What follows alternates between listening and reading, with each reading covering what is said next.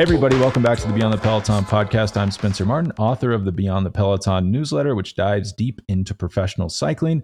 I'm here with Andrew Vontz of the Choose the Hard Way podcast. We are going to break down episodes three through five of Tour de France Unchained on Netflix. So if you haven't seen these episodes and don't want spoilers, uh, don't listen to this because you are still waiting to see what happened.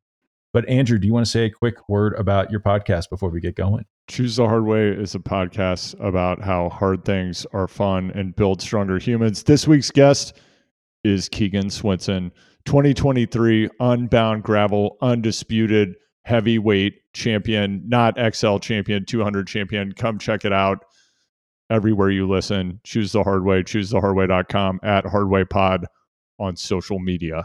So I wanted to start this podcast with not so much an accusation, but just a concern that was levied at me about your community, Andrew, and, and I want you to respond to it. I thought it was important. A, a longtime listener uh, sent me a message uh, when we were doing the preview of Unbound, and he was very aggrieved at at Unbound because there used to be the uh, highly, and this is gonna this is gonna weave into something we're gonna talk about later, tradition and history in cycling. The highly highly prestigious Sunshine Hill Climb in Boulder was canceled this year because it conflicted with Unbound. They could not continue to make the event viable. And this man was very upset that your sport of gravel cycling is is eating and killing road cycling in the US and that it is the spirit of gravel in his words were, were about capitalism and maximizing shareholder value by tricking everyone into buying new bikes and doing races that are basically just road races but you have to do on different bikes.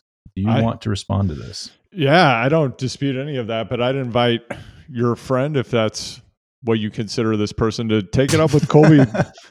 take it up with Colby Pierce, pal. Like head out to Valmont, you know, put up your dukes and let's see what goes down. Colby had a two-hour recap of his Unbound 100 race this year, which was it was excellent. I really enjoy Colby's podcast. I hope to interview him at some point in the near future, but I'm gonna lay the blame on Colby. Colby is single-handedly blown up the sport in Boulder. He is a tastemaker and influencer, and I think that that's who he could talk to.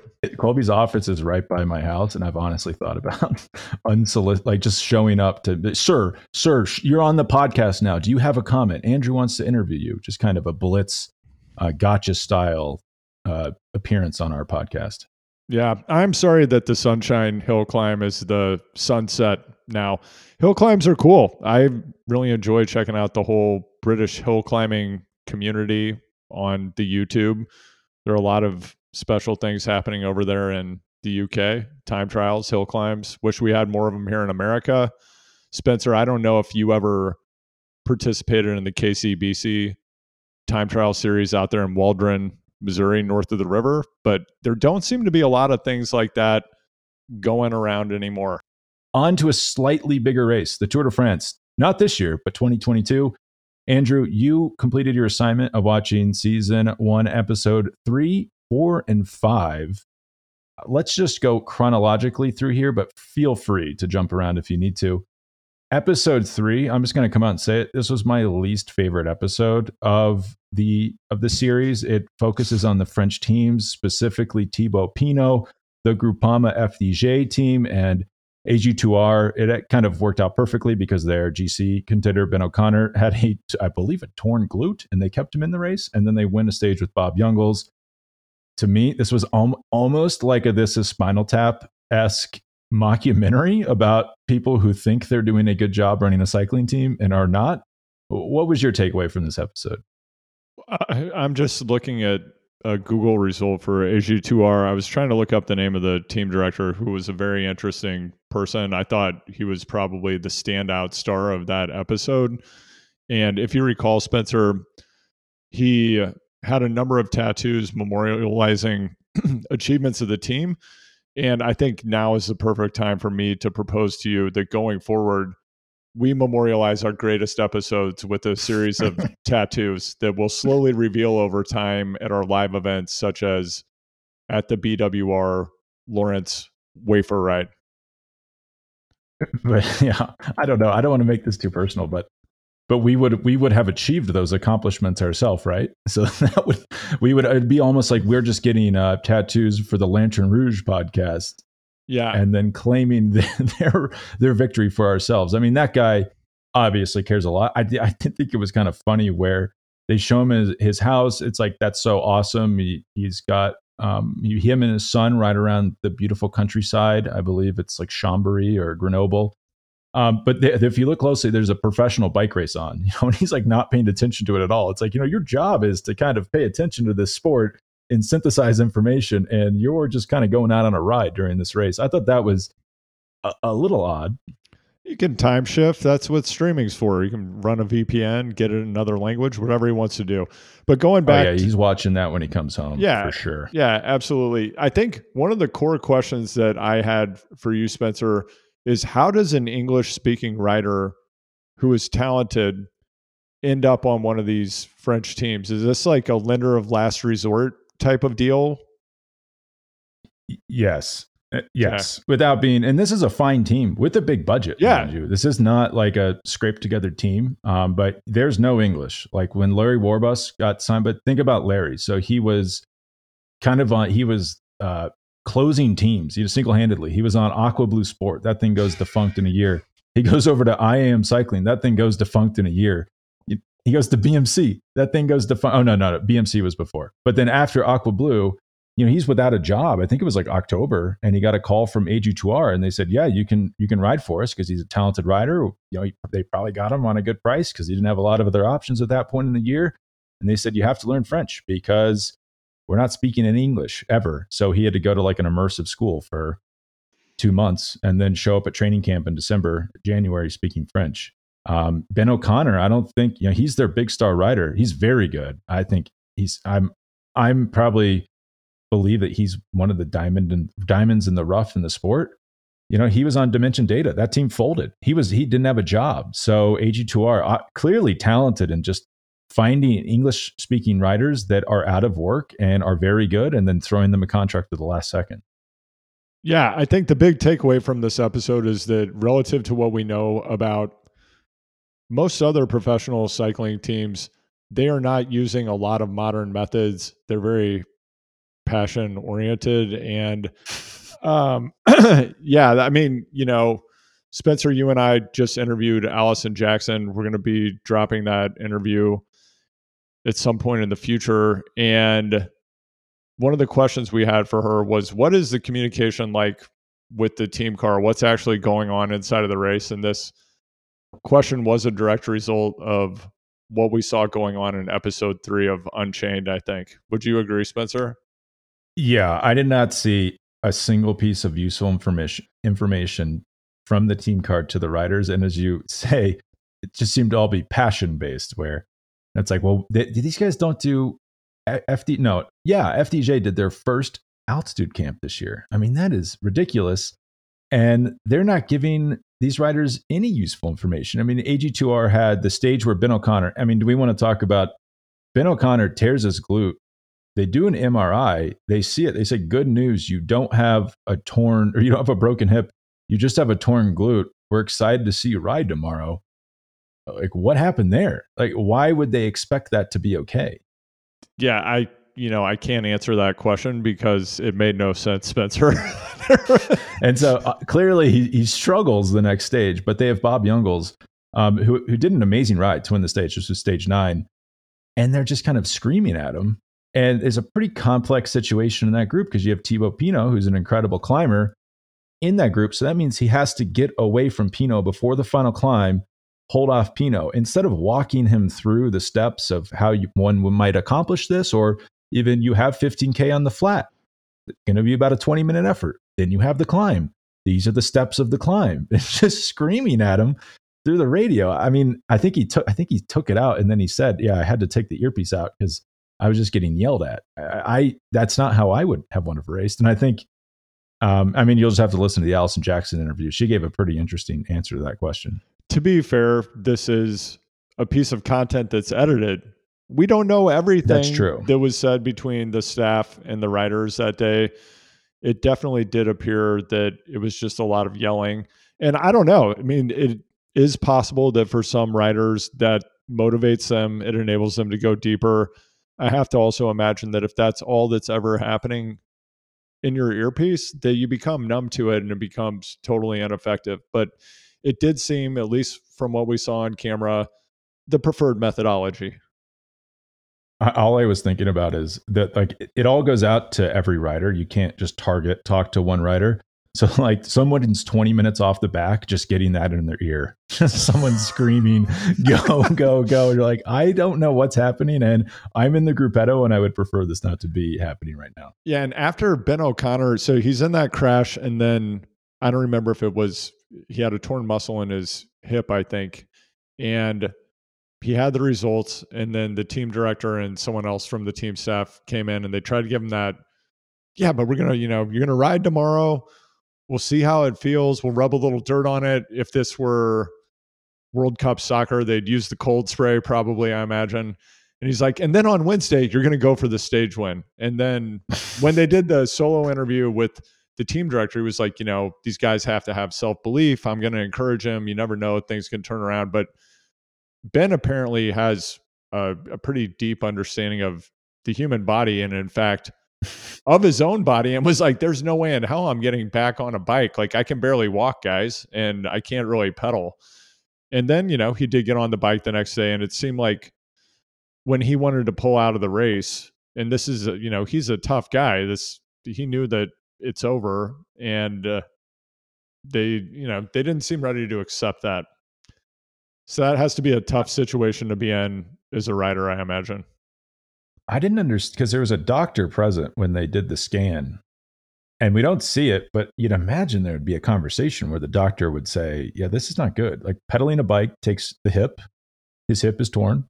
He cannot ride. I, I think the doctor probably said something similar to that. And then are they just saying, like, Yeah, but passion, man. Like, we got this. Wednesday, Col du Granon, the hardest stage in the race. Ben's got this. Like I, that's where I was confused. Where are they just not listening to any advice from the medical staff that I assume is hired by the team, or maybe that was an ASO race doctor and they, and they suspected sabotage that just bad info from from the race organizer spencer i also feel like we have heard from riders who have been on these french world tour teams once they leave the teams that things happen such as they're calorie restricted in such a manner that like they're pretty radically underfed relative to other teams. Oh yeah, on the French, yes, or just a lot of. It's more of. It's kind of like being in the military. If you're especially on one of your these development teams of these right. teams, where you know they'll just like wake you up randomly at three in the morning and you got to go train. Yeah, you know, I think they see it as that that makes you harder because you just have to be right at any moment you know, the race could happen at midnight. You don't know. Um, and to me, that's more of just psychological terrorism and probably hurting your riders both physically and mentally and making them not like the sport. And yeah, they'll do things just like restrict your calories because they feel like that's the best thing to do, or tell you not to train a lot because your body is too young to absorb training, or tell you to train too much because you need to ride zone two all winter long. Um, and then suddenly you have no pop anymore. It's just a lot of feel based decision making on behalf of the team trainers, I guess is what you would call them. But there's a reason that and these teams are talented. Like that's that's kind of what broke my heart the most is both FDJ and AG2R have a lot of talent on the team. And then you wonder, well, why aren't they producing riders who are consistently, you know, competing for Grand Tour wins? And I bet if you took their best practices and compared it to Ineos and Jumbo at the end of the recent Giro, I mean, it would become very obvious to you why they're not able to compete in those three week races. Spencer, let's jump to the heart of the matter on episode three. People tend to have strong opinions about Thibaut Pinot. Having seen episode three, did it change anything about your opinion of Thibaut Pinot as a human or a professional cyclist?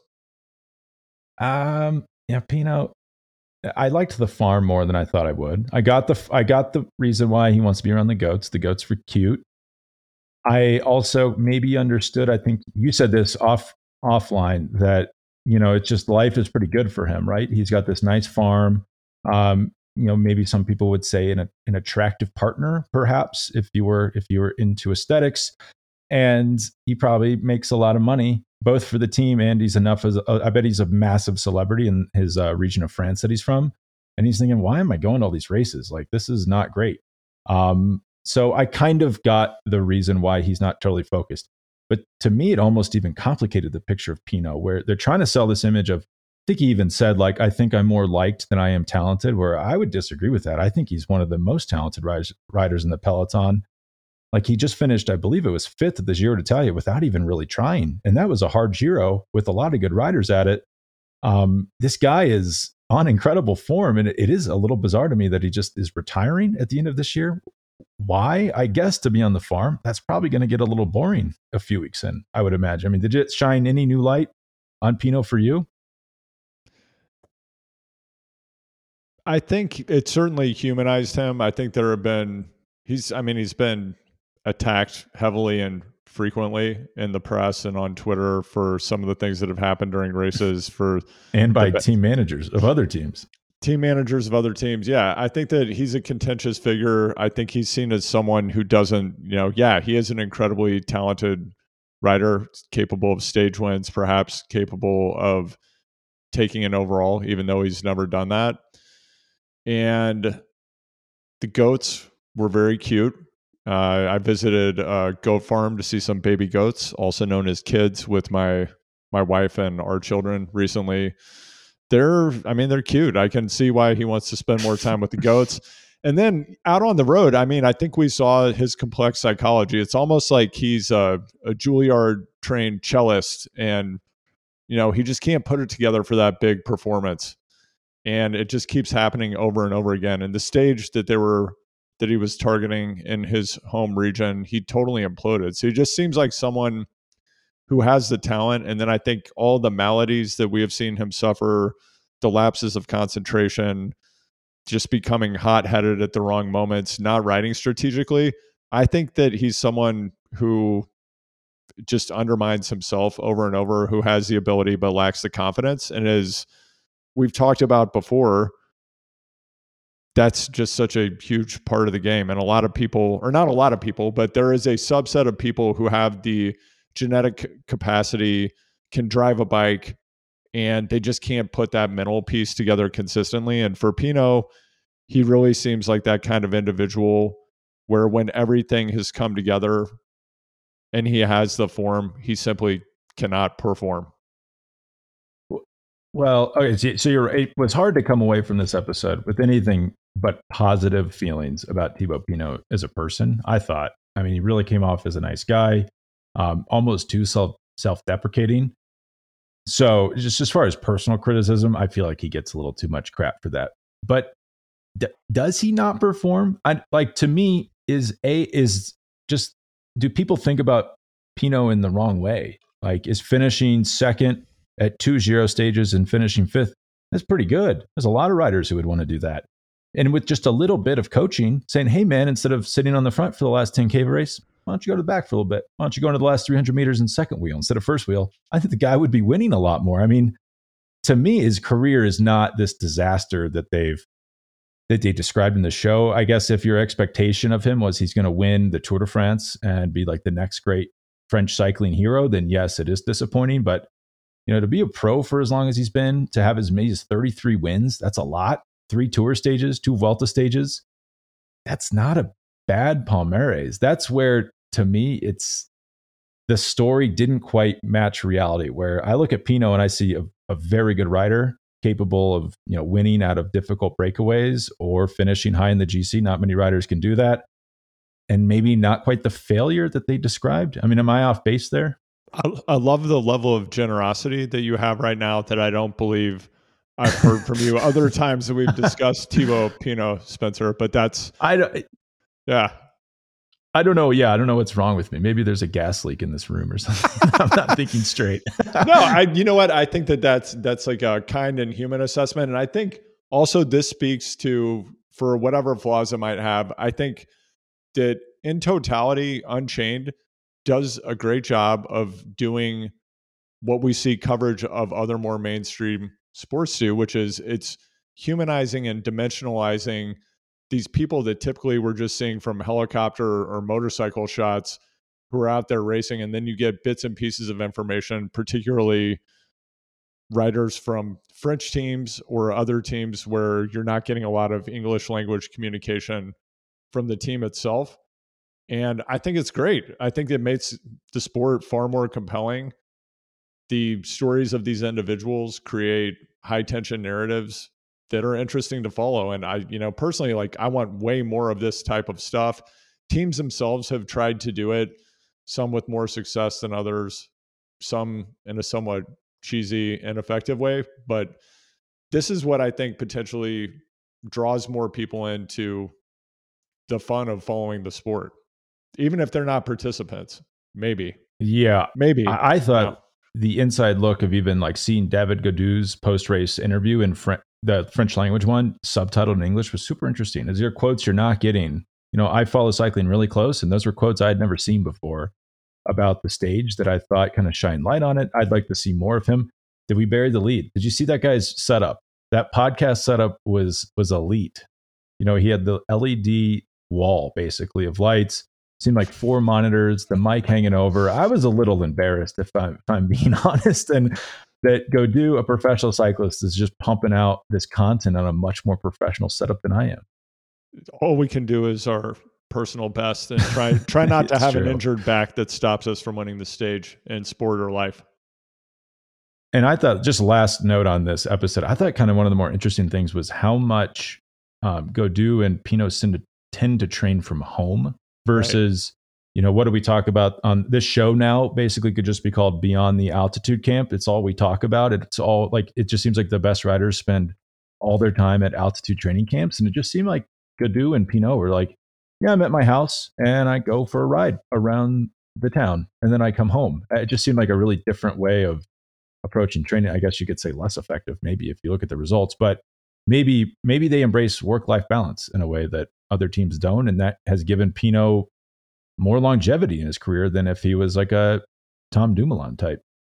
I mean, the place my mind is going immediately is to the ambassador of Volcano Nation, Remco, and I something that I'm curious about, Spencer. I don't feel like I've I've seen a lot written recently about Remco's performance in uh, in recent history here, having perhaps been seriously impacted by his bout of COVID.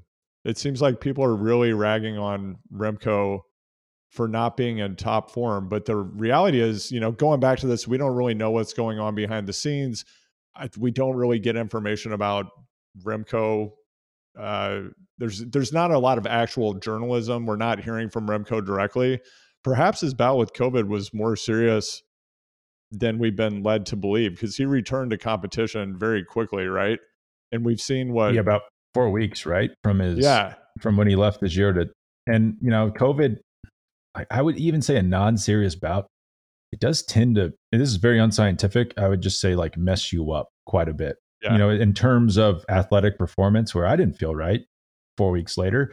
The, I, the one pushback on that would be, you know, his his recent tour of Switz. Let's just say failure, even though he won uh, a stage and finished third overall. It looked a lot like last year at the Tour of Switzerland. You know, to me, that just struggling in the high mountains, you know, not able to climb with the best. His time traveling was pretty good, like not a total flop. And then he he kind of looked back to him, his old self when he got out of the mountains and won on stage seven. You know, to me, that's like, is this the COVID or does this guy just not climb that well in the high Alps? And we haven't really ever seen him race courses like that, at, you know, at a big race before. I just want to make sure we get that COVID warning label on Spotify again. You can edit for sure edit this out yeah. later or not, but I just want to say the word ivermectin and then we can move on. I have a crazy story about that. I'll tell you off mic.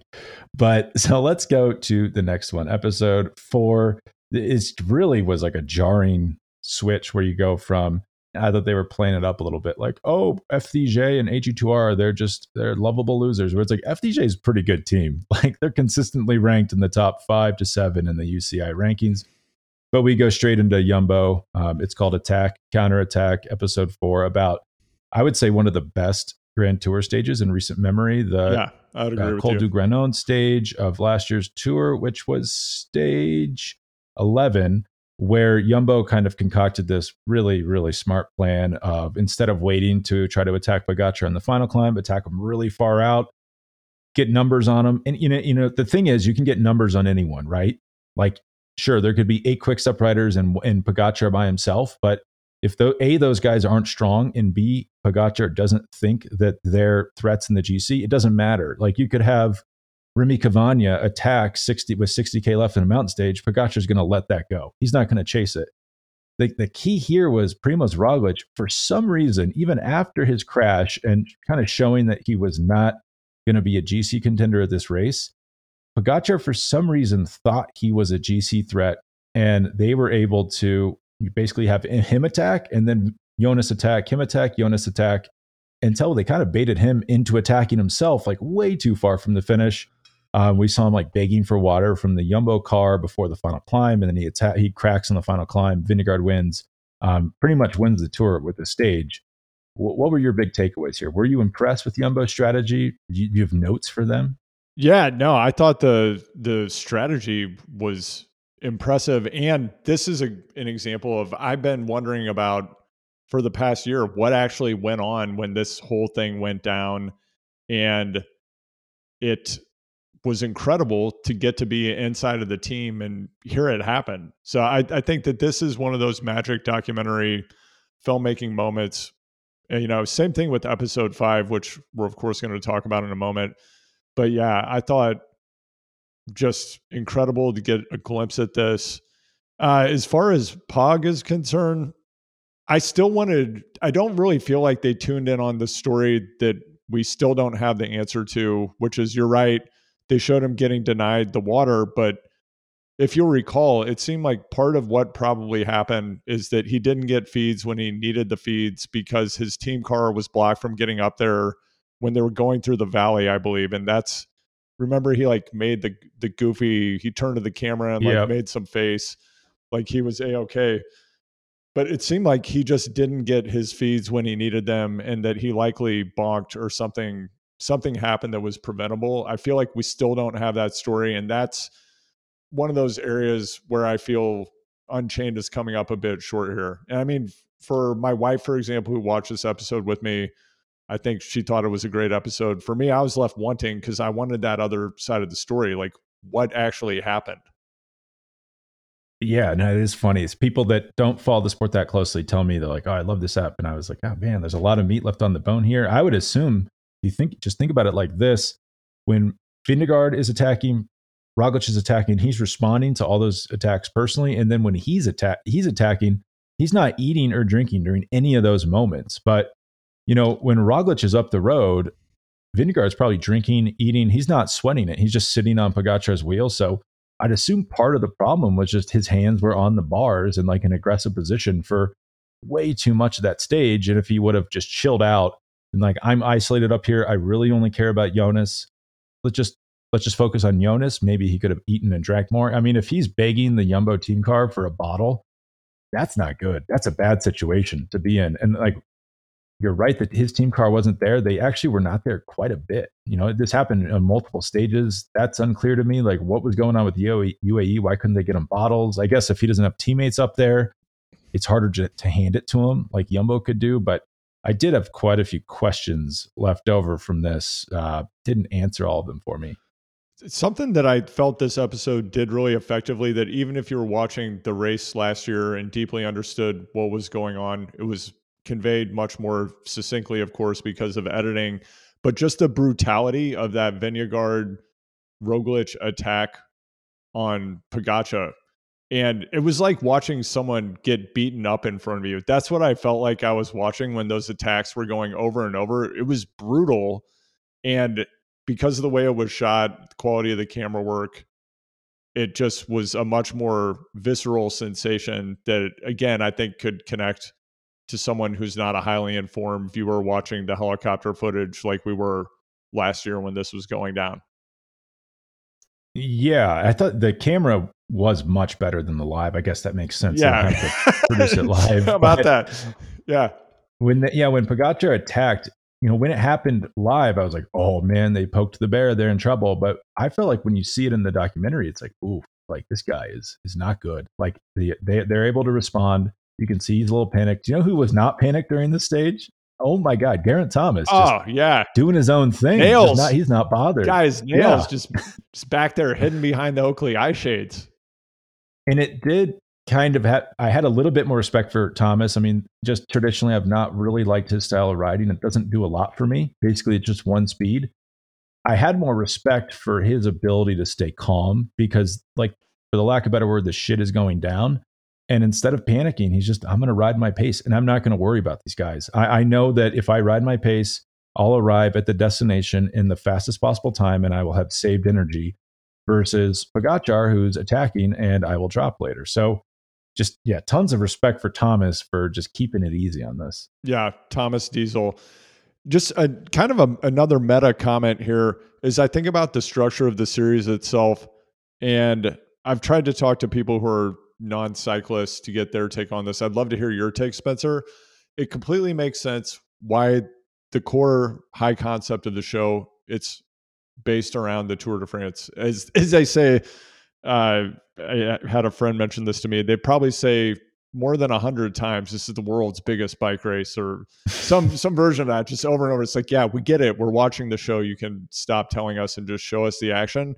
However the action in the race itself and what's actually happening inside of the race is again as an informed fan. I found to be really confusing. I just couldn't even and i watched the race you and i did i don't remember quite a few podcasts about it last year.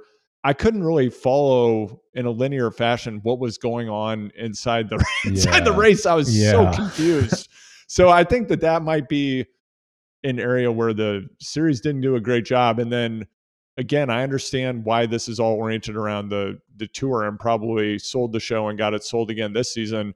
But I would love to see an approach that we've seen with the F1 series or even full swing, where we're watching these characters throughout the whole year and it's more character driven versus trying to jam it into the narrative framework of the tour, which I actually don't think serves this documentary that is about the Tour de France, ironically. Yeah, I, I, had the exact same note where I've I've been watching Full Swing. Love it, by the way. Might Sneaky be the best of all these documentaries as far as character development and making you care about people who you would not care about normally. And that was the weakest part of this documentary, I thought, where they just don't. I guess they didn't have time or the space to to focus on people year you know year to year like jan 1 to december 31 because it is about the tour. And maybe we just know too much. Like if you do watch a formula 1 season and then watch a drive to survive it's a little nonsensical. Yeah. So perhaps we are just too close to the situation and we're like yeah. noticing the gaps that other people aren't seeing. Yeah could be. I would also say with this Jumbo oriented episode Another thing that I thought was highly effective and that as a fan of the sport, I want a lot more of just getting that the life and times of my name is Jonas, getting to see him shoveling, you know, with the shovel, shoveling ice onto fish, hearing him because he worked in a fish factory. I don't know if it was a cannery or if they were just doing recently caught fish that were going to market, but he's like, yeah, I was working in a fish market. I was a middling, a, a pro cyclist, a middling ability and then the anecdote, which I don't believe I personally had heard before, where Jumbo had called his team director about another rider. His team director was like, "Yeah, you might want to take a look at Jonas." And then this guy is a a world beating GC talent. That's incredible. That's incredible, Spencer. Yeah. I, I, had the same thought where they show me him riding. I think you had the quote of like, "What was he doing? Just riding through fields?" And they showed him that's literally what he was doing, just riding through fields in Denmark. And my son saw that scene. I was like, why is he on the road? What's he doing? Why is he packing fish? A lot of questions about the fish. I want that explained in more detail as well. But yeah, yeah, like, I, and I was like, this could be a whole episode. Like, how did this happen? The one thing they didn't mention is the director, Jumbo called his director. At the time, Jonas did have the KOM on one of the most competitive climbs in the world on Strava. Right. So th- that that is a nice little calling card to be able to pull. It's like, yeah, no, you you should look into this guy he's literally faster at climbing than any rider you have on your team. So I think that helped a little bit too. Is that full flag and Boulder? Yeah, it is the full flagged. Uh, yes, they, they say that is the toughest one. Actually, no, it's funny is there was a guy on this podcast, Keegan Swirbul, who got a contract on human powered health because he got the KOM on full flag. Not bad. So if you're and, out there and, and you have dreams, make your way to Boulder And yeah, for full disclosure, Jonas does not have that was not full flag. It was a climb in Spain that these all these teams go to for training camp. So it's a perfect way actually. If, if you want to be a pro and you think you can climb out climb everyone in the world, just go to one of these Spanish training camp climbs and beat their current employees and they'll be pretty interested probably. It's, not a bad method. But yeah, again, dimensionalizes Jonas. I have to say I came away with the impression that you know, yes, he's a very mentally tough person. I've never doubted that. He seems like a really he seems like a, a good guy and he is a champion and he delivered when he was under pressure. I still would say I don't know if he is built for the level of fame that his success has brought him and let's see what happens during the tour. Do you know who he reminded me of upon second watch of this? Is Chris Froome. Actually, a lot of Chris Froome vibes. Where I remember the early days of Froome, where he's just this goofy guy, doesn't that look that good on the bike, kind of an odd backstory, and you're thinking, oh, I mean, is he really going to win the second one? Ah, I can't really win the third one. And just for whatever reason, they can just keep ripping off tour wins. So I I got the same vibe, but to me, I, am predicting this is Froome 2.0, and he will not have the success across the entire calendar of Pogacar. But I think he's going to continue to be tough to beat at the tour, just for whatever reason. Some of these guys can just get that in their sights, and they seem to always be on top form at it. Uh, we got to we got to keep moving. I got to take off in a few minutes. So let's talk about episode five. This one gets into the the Alpe d'Huez stage, and to your point, it is a little confusing because this is just the next day that this stage is that this episode's focused on, but they kind of go back in time and show us that Ineos, the formerly dominant team, is now the race is being dictated to them instead of them dictating the race. I mean, actually, a big thing about the ep- episode before is I, it was really shocking to see them over the radio saying like, just watch for the pace to be lifted on, you know, on I think it was the Galibier or, or one of those climbs, and it, it's really crazy because what two, three, four years ago, they would have been the ones dictating the right. pace, not having it dictated to them. So you can see that they're not what they used to be.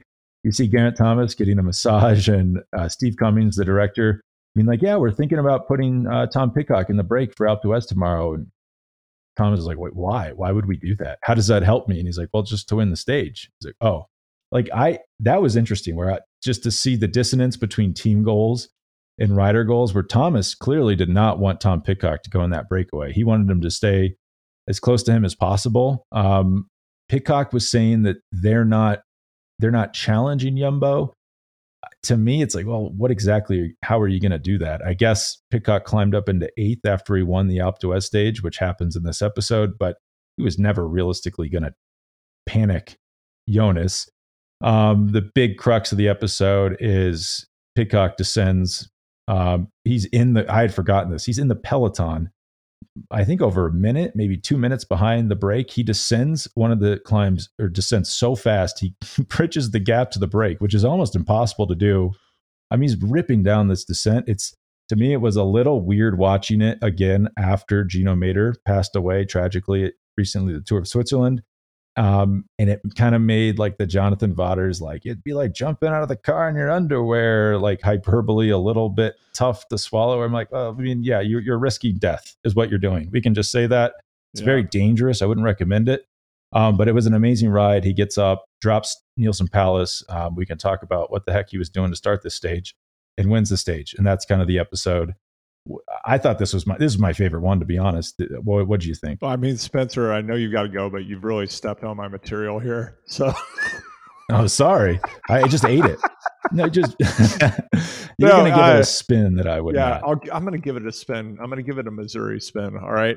Yeah. I, some of the thoughts that I had, you started with the exact thing that I zeroed in on, and again, I was watching this with Molly, my wife, who does sometimes watch the tour, but is not a fan like we are in that moment, I think just probably flew over the heads of almost everyone watching yep. the show, except people like us. So when Thomas, I don't remember if Thomas was getting a massage or he's just like relaxing in his room. He's, and we all, you know, again, if you know the backstory here, huge contract with the dispute with his employer over the winter. They've totally lost belief in his ability to win a grand tour he, you know, they, I don't know if he took a pay cut. It seemed like potentially he did, and I think they, yeah, yeah, like they really cut his pay. Maybe a big pay cut because he was not in a Froome situation where he was going to have a big salary for perpetuity because they have a lot of other marquee writers on the team. And, you know, his DS comes in and is just casually like, yeah, so tomorrow somebody else is going to be going for the stage win, which again, if we think back five, ten years, there's just no way in hell Yeah. that they're going to be like, yeah, you know what we're going to do tomorrow? We want to win the tour, but actually, we're going to send Bobby up the road. it's just, it's just like it's not going to happen. It doesn't matter how good Bobby is. Bobby's going to sit at the front of the race and eat wind for five hours, and then he's going to ride for 600 watts for 20 minutes until he is about to pass out.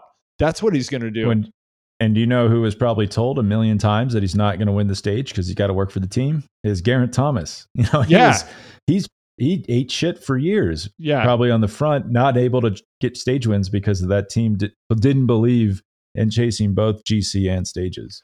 yeah. If this were Succession, Geraint Thomas would definitely be Tom, except he I would did think, yeah, yeah right so okay so that moment like really hit me and then of course cummings goes and he talks to pidcock and is like hey you know i think that you got a shot at this tomorrow. What was really interesting about this whole dynamic to me is that when Pidcock is addressing the camera it's clear he, i don't think that he enjoys world tour road racing. And he was like you know what i like to do? I like to win races. I'm not really interested in going and sitting on the front and that's just kind of what i have to do. So i'm thinking okay i get it. This is what this guy has to do to subsidize the rest of his activities.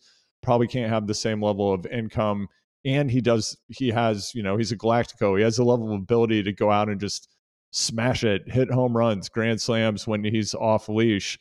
It did make me think for a team like this you know do you want to should you just be going for stage wins and not go th- through this charade of yeah Geraint Thomas is going to get second to fourth place in a grand tour. Are you just wasting your ability to go out and chase stages or should you go after two things at once? So that struck me. The other thing that really struck me with Pidcock and Spencer I think we talked about this a little bit before we recorded but afterwards when Pidcock has won he's kind of like holy shit like I did it and he- this guy is a winner. He has a high level of self-confidence. I think he thought he could do that but he wasn't 100% sure and he delivered. And he gets back to his hotel room and it's just him and his little rolly bag and he's looking out the window and I was like man this is world tour life it's super boring and lonely and this guy's going to you know they did the champagne thing later but a lot of their life is sitting in a hotel room alone looking out the window with their legs up playing video games or something right and these are yeah, and like specifically, this is like stage racing life, right? Because Yeah. let's say he yeah wins sure uh, Crossworlds in, in Bentonville. You better know that Tom is Tom is lighting up the club scene in Bentonville. You know, there's kind of a release after an achievement, yeah and it's like it's the tour, man. You got to get. Did, did you know it's the biggest bike race in the world, Andrew? it is and so he's got to go back and get ready for the next stage. Uh, to me, that was you. You picked out a scene that was like he will never be a GC tender because of this. Like he is miserable doing this. That's the feeling I got. And he actually said something really interesting when his director was talking to him. He's like, you know, it's gonna be hard to get in that breakaway. Like it's gonna be really tough. You basically you're gonna burn all your matches getting into the break, and you won't be able to win the stage. So what does he do? He just doesn't get in the break and it's like, I'll just get into it on the descent. But the flip side of the episode, the B plot is Neilson Powless and Right. TBF. A lot of questions here. So oh, Nielsen me Palace too let's get into it i know you've got to go but like let's get into it flying, flying on the flats. To me, huge mistake. Why isn't Magnus Cort doing that? Why isn't someone else on EF doing that to then tease out the breakaway that Neilson Powless can sit on so he doesn't burn all his energy for Alpe d'Huez? He's a better climber than Tom Pidcock. He probably should have won that stage. But that team bus, that was weird to me, where they are sitting in there. Vod, as you say, it's edited, so maybe this isn't exactly what happened. Vaughters' input is, man, American winning on Alpe d'Huez. That'd be blockbuster, baby. It's like, okay, what is anyone supposed to take from that? Like, that's not helpful. I'd be like the Nuggets before their their final game. Do you think the coach is like Slovenian winning, sorry, Slo- or sorry, Serbian winning NBA title? That'd be blockbuster, baby. Like, there's just nothing to gain from that. But then also probably plants a seed in Powless's head of like, ooh, I I, I got to be on for this. And he attacks from the gun. My wife had a good question: Is did anyone in, in the in the team car? They're clearly not happy that he's attacking at that point. Did they tell him not to do that? Like he, they seem unhappy, but he also seems not to have been informed that this wasn't a good strategy. that's where it was a little confusing for me. Where okay, they clearly want him to sit back, but has he been informed of this fact, or was it just like blockbuster baby, go out there and win, and then he was just kind of doing what he thought was the right thing? I don't remember if if this confessional interview was before or after the breakaway happened. You're right. In the car, they were clearly pissed off. They're like, no, no, no, no, no, don't don't do that. This isn't the way to make this happen. But I love was, Charlie Wegelius just being like, long way to go. Yeah. Maybe don't do this. like yeah. but trying to hold yeah. it together. I mean, what else can you do? Charlie Wegelius's book is awesome, by the way. If if you all haven't read it, check it out. The Vaughters interview, he he doesn't just insinuate. I think he directly states, "Hey, Neilson has this problem where he doesn't listen and he just goes." And you know, I'm wondering if there's like a also to his credit as a show person, Vaughters is like made for TV. I think he's amping up a lot of the drama when he's on camera in this series. However, it sounds like this is kind of a known issue. And this is where it's tricky because, again, this will probably make more sense once you all have listened to the Alison Jackson interview. But going back to this team directors yelling in your ear when you're out there on the road, you also just have to make some decisions on your own. And that's what the very best writers do. Pidcock made that decision. Hey, I think I can close a minute gap on a descent. And he descended. I mean, we got to talk about this in our tour preview, but how is someone at that level like 10% better than everyone else in the world at something that's kind of mind blowing? It is a little, yeah. You actually rarely see that in pro sports. It's almost like a Steph Curry situation. Yeah, but with Powless, Powless clearly is a writer who has self belief, and when writers have self belief, a very high degree of self confidence, and they take the chance and they deliver. That's those are some of the best stories in sport. But when they don't do it, then you have a situation like this where at the finish line in the race, Pidcock took one of those chances on the descent and he delivered. Powless took this chance, but it didn't seem like a rational or smart decision just to burn it up off the front. And it made me wonder is uh, over time, is he going to be able to change that pattern? And I mean, he's done some incredible things, an extremely talented writer with some big victories. But will he be able to temper that? Is that just like a racecraft strategic mindset thing he needs to tune, or is something a bit off with his antennae? Like, what do you think, Spencer? I mean, there's plenty of people. There's plenty of successful cyclists with antennas, screwy antennas. So you can. Def- I think with a little bit of massaging, uh, you could fix that. I actually kind of reminded me of myself. Like I used to say, like you can't miss the move if you are the move, and that's what he was doing. He's like, well, I'll, I'll just make the breakaway, then I'll be it. But I'm looking at the profile right now of that stage. Three HC climbs, 165k finishing on Alpe d'Huez. There's no way you can win if you're putting out the amount of energy he was at the beginning. So clearly a flawed strategy, but I don't know. I believe it. I, am a Nelson Nielsen believer. I mean, the fact that he's yeah. able to do as well as he is in the classics, and you know, may, maybe they are just just stating the same thing over and over and over to him, and he's not listening. But the fact that the team didn't have another plan, they should have had another rider on the team attacking from the gun. There makes me think that they just, with a little bit of message massaging, they could have him writing a little bit differently. It's just instead of throwing their hands up and saying like, I don't know, I don't know, he seems to always be up front. That's a weird to us. Uh, maybe someone should sit down with them and be, hey, we've cut up footage from the last three years. This is where you could do something different. And that's what this whole series has me wondering: is anyone doing that? Are they sitting down with writers and saying like, here's 15 instances of the last in the last two years where you did X and you could have done Y with better success? I don't get the feeling they are. So you're asking if they do quarterly performance reviews with the writer? Well, I would call that the film a film room in a, in a real pro sports. yeah, yeah. In the corporate world, these of course would be their their quarterly check-ins where they'd be going over their OKRs. Um, I mean, that's an interesting question. I have to imagine that again, the drama was amped up. I I don't know, Matt Bowden, JV, if you want to come come on the show, and Matt, you could tell us about hugging Thibaut Pinot uh, and we also would be curious what actually happened with this situation and you know what were the directives given to Neilson prior to this stage. I'd be interested in that one, but I don't feel like we got the whole story there.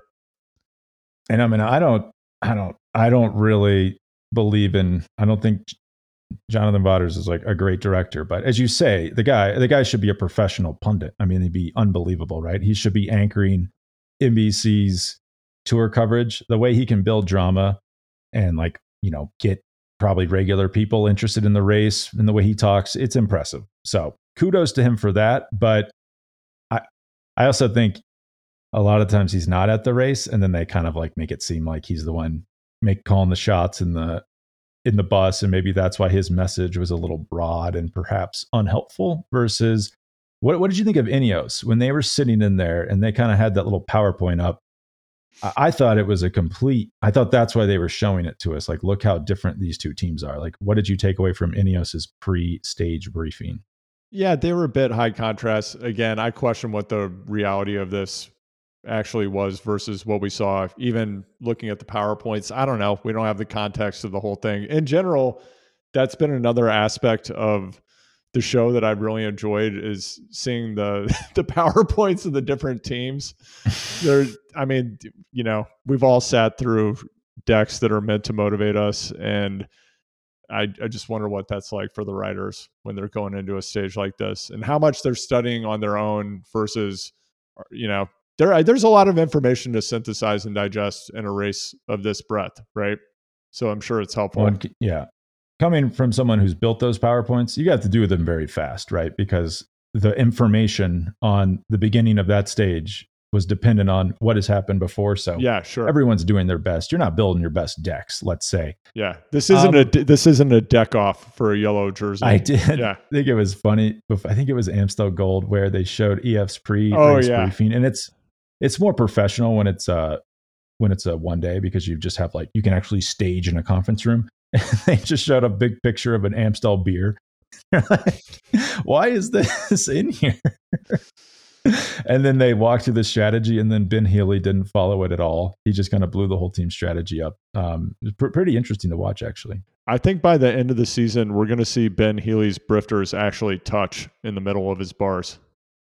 Yeah, and he's like he's he's not in violation of uh like isn't there the rule you can't have your forearms on the handlebars, and they all kind of always seem to be on the handlebars, but he's getting away with it. But Ben Healy is, uh, I will hear nothing negative about Ben Healy. That man captured my heart this spring. He is uh, my favorite rider on that team at the moment. Did you think it was weird? Just think, talking about EF, going back to the, we skipped over this because even we missed it. Stage one, they're in Denmark. They get the yellow jersey with the Danish rider. Was that mentioned in that episode? Or did they? I don't think. I don't over? think it was. No, I don't. I don't think that they mentioned weird. it. Yeah, I agree. Yeah, again, this goes back to the using the race as the frame on its face makes sense, and then it just falls apart because you can't really tell what's going on inside the race. And then another thing, stage two, Neilson Powless almost gets yellow. Right. He, I think he's like five seconds out of it. Here, I'm going to pull this up so I'm not wrong. And do you know why he didn't get yellow? Because his teammate, Mag, or, uh, Alberto Bettiol, pulled Tadej Pogacar for a significant oh, portion right. of that stage. Yeah. And kept his own teammate out of yellow. And then they don't show us what happened in the team after that. And if you watch the trailer, Vaughters is yelling at someone like, "Don't ever fucking do that again." I'd imagine that's where that's from. I don't know. Maybe uh, maybe the pizza that was delivered to the team bus wasn't hot or something. We don't we don't know.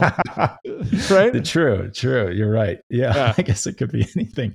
Someone had pineapple on the pizza. He's just he was livid. Outraged. All right. Well, I got to take off, but thanks for sharing your thoughts. And I uh, the plan I well, I, we got to finish this before the tour starts. So the plan is episode six, seven, and eight, which uh, takes us to the end of the series next week before the start of the tour. Is Vaughters the mouth of the South, Jimmy Hart? Wait, who's this? Are you? I mean, are you? Um, are you? A, did you follow pro wrestling at all when you were younger? No, no, no. Okay. it's like a. You're way too refined nothing. for that. All right, I get it. I, you know, one of the were... one of the strange things I did um, during my journalism career, an editor I had at Rolling Stone took over the WWE magazine, and I ended up writing a ton about pro wrestling. So I'm sorry if that reference doesn't make sense to anyone, but uh, Jimmy Hart was a manager uh, character in professional wrestling. He was highly charismatic, a show person, and could really sell a story. And I feel like Vaughters has got that gift. Well dressed too. Yeah. And if you like this, if you like this series, there's actually a. It's called Blood, Sweat, and Gears, and it like follows Vaughters and his team for the 2008 season, I believe. um, much more rudimentary filmmaking, but it's actually pretty interesting look into like the origin story of Vaughters. He's much different. He's almost a completely different character back then as he is now, but uh, I would recommend checking that out if you want to know more about JV. Yeah, and I wrote about JV and his team a number of times during that era, and he let my mom come on the team bus at the tour of Missouri to meet the team, which was super cool and really oh, nice guy. I didn't get to. Yeah, we're gonna talk push, about. Uh, there's yeah, we got a lot. We've got a lot of we've got a lot of material coming for the tour and beyond. So stay tuned. All right. Well, thanks, Andrew, and I will talk to you soon. All right. Take care.